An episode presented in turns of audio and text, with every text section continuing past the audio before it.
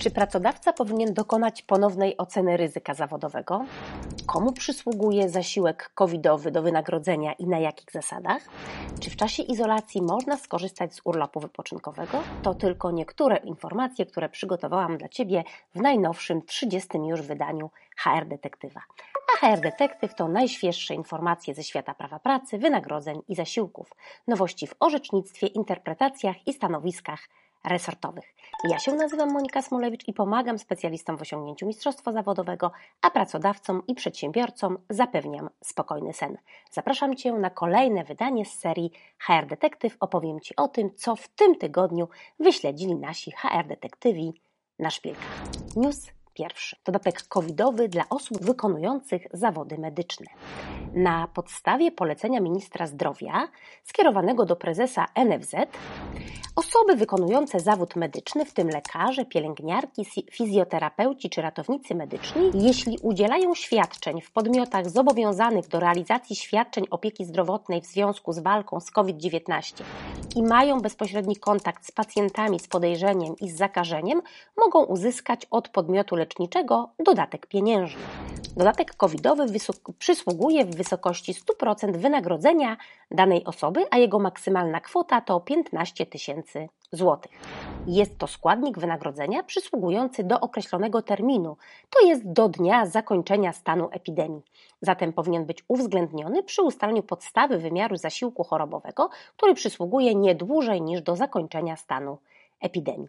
Wysokość dodatkowego świadczenia jest uzależniona jedynie od wysokości miesięcznego wynagrodzenia danej uprawnionej osoby.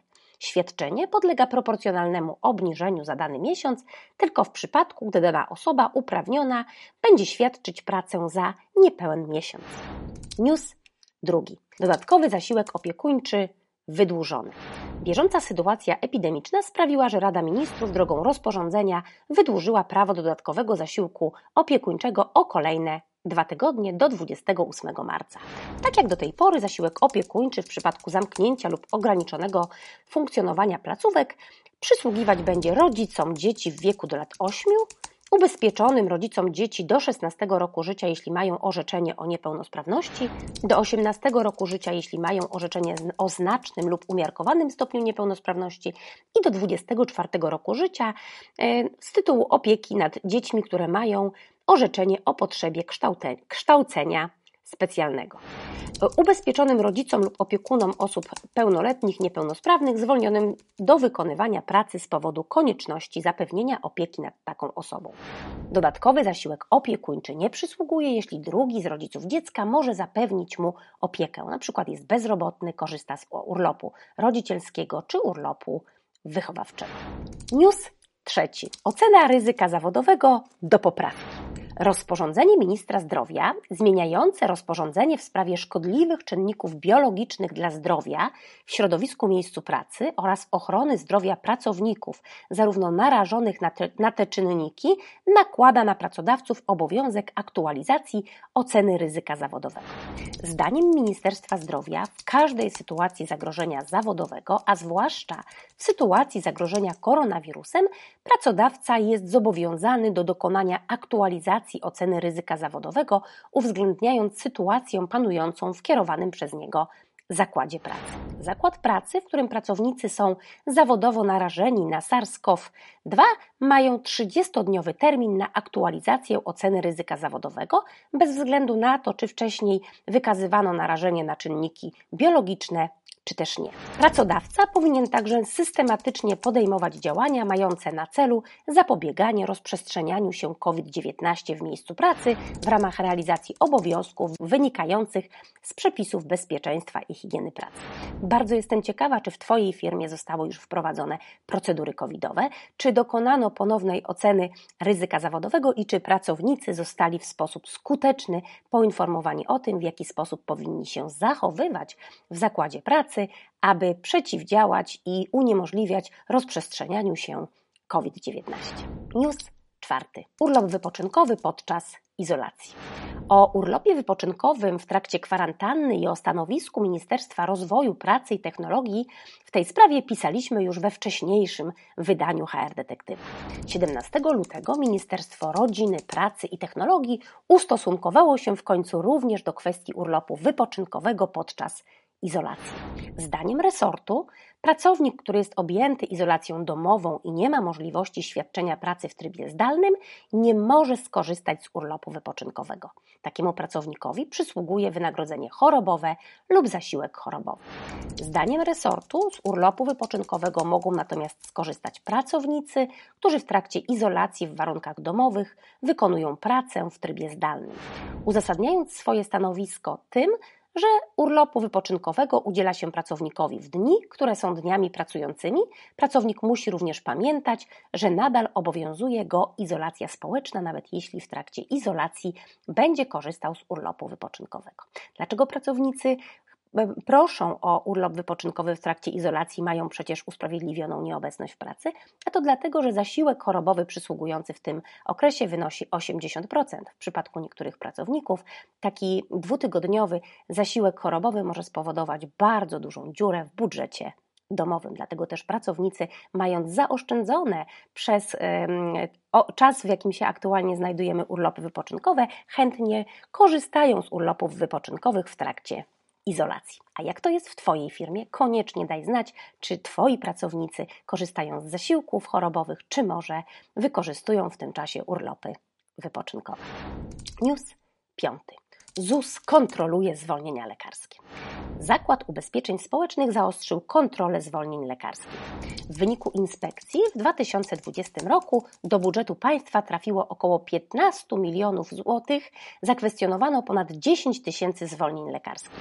Urzędnicy kontrolują zarówno dokumenty dostarczone przez chorych, jak i prawidłowość orzekania o niezdolności do pracy.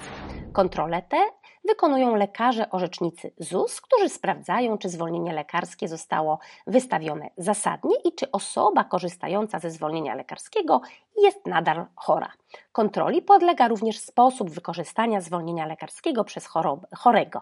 Lekarze orzecznicy sprawdzają, czy osoba będąca na zwolnieniu lekarskim nie pracuje lub nie wykonuje innych czynności, które są niezgodne z zaleceniami lekarza i mogą utrudnić powrót do zdrowia. W przypadku stwierdzenia, że osoba kontrolowana wykonuje pracę zarobkową lub wykorzystuje zwolnienie lekarskie od pracy niezgodnie z celem, traci ona prawo do zasiłku chorobowego za cały okres, na którym kontrolowane zwolnienie lekarskie jest wystawione. Konsekwencje mogą też wpłynąć na stosunek pracy, pracodawca będzie miał powód do jego rozwiązania. Pamiętaj, kontrolę wykorzystania zwolnień lekarskich mogą przeprowadzić także pracodawcy, którzy zatrudniają powyżej 20 pracowników. Czy w Twojej firmie powołane są takie komisje do spraw kontroli prawidłowości wykorzystania zwolnienia lekarskiego i jak działają? Koniecznie daj znać w komentarzu, bo bardzo jestem ciekawa, czy to jest powszechne zjawisko w firmach. News 6. Pomoc dla firm przedłużona. Podczas konferencji prasowej premier Mateusz Morawiecki zapowiedział przedłużenie pomocy na kolejny miesiąc dla firm dotkniętych pandemią. W marcu będziemy kontynuować nasz program wsparcia dla najbardziej zagrożonych, powiedział premier. Wsparciem zostaną objęci, podobnie jak to miało miejsce w poprzednich miesiącach, przedsiębiorcy prowadzący działalność obejmującą około 50 kodów PKD. Kontynuowane będą zwolnienia ze składek ZUS, tak zwane postojowe, bezzwrotne dotacje dla małych firm, a także dopłaty do wynagrodzeń pracowników na utrzymanie miejsc pracy. Oprócz przedłużenia pomocy premier zapowiedział także umorzenie subwencji z tarczy finansowej 1.0, które rozpoczną się po 29 kwietnia bieżącego roku. Więcej na ten temat mówiłam w poprzednim HR Detektywie. Podjąłem decyzję, że wszystkie pieniądze, które w zeszłym roku były przeznaczone na ratowanie miejsc pracy, będą mogły być pozostawione w firmach, nie będą musiały być zwracane, powiedział premier Mateusz Morawiecki. Pierwotnie przedsiębiorcy, którzy otrzymywali subwencję z tarczy finansowej 1.0, byli zobowiązani do zwrotu co najmniej 25% otrzymanej kwoty. Decyzją premiera firmy te otrzymały pełne umorzenie subwencji. Więcej na ten temat mówiłam w poprzednim HR Detektywie. Zapraszam Cię do powrotu do odcinka 29. News 7. kursy i webinary w Akademii Mistrzostwa Kadrowo-Płacowego. Już niedługo odbędzie się kolejny webinar z cyklu Płace dla zaawansowanych. Tym razem 23 marca zaprosimy Cię na szkolenie rozliczenia podatkowo-składkowe wynagrodzeń cudzoziemców w 2021 roku. A już 22 marca rozpoczyna się kolejna edycja kursu urlopy. Trwają też zapisy do Akademii Mistrzostwa Kadrowo-Płacowego. Najbliższa 13. edycja startuje już 20 kwietnia. A Ciebie zapraszam, abyś dołączyła do ekipy poszukiwaczy ciekawostek ze świata prawa pracy, wynagrodzeń i zasiłku. Jeśli Twoją tajną mocą jest śledzenie nowości w orzecznictwie i zmian w obowiązujących przepisach, dołącz do grona HR Detektywów na szpilkach. Wyniki swoich poszukiwań prześlij na adres hrdetektywi@monikasmulewicz.pl. Skontaktuj się z nami i daj się poznać tysiącom czytelników mojego bloga. Bardzo dziękuję Ci za dzisiejsze spotkanie. Jeśli uważasz, że materiał, który dla Ciebie przygotowałam, jest atrakcyjny, koniecznie zasubskrybuj mój kanał, zostaw łapkę w górę, zostaw komentarz. Dzięki temu te informacje będą mogły dotrzeć do szerszego grona odbiorców. Dziękuję i do zobaczenia za tydzień.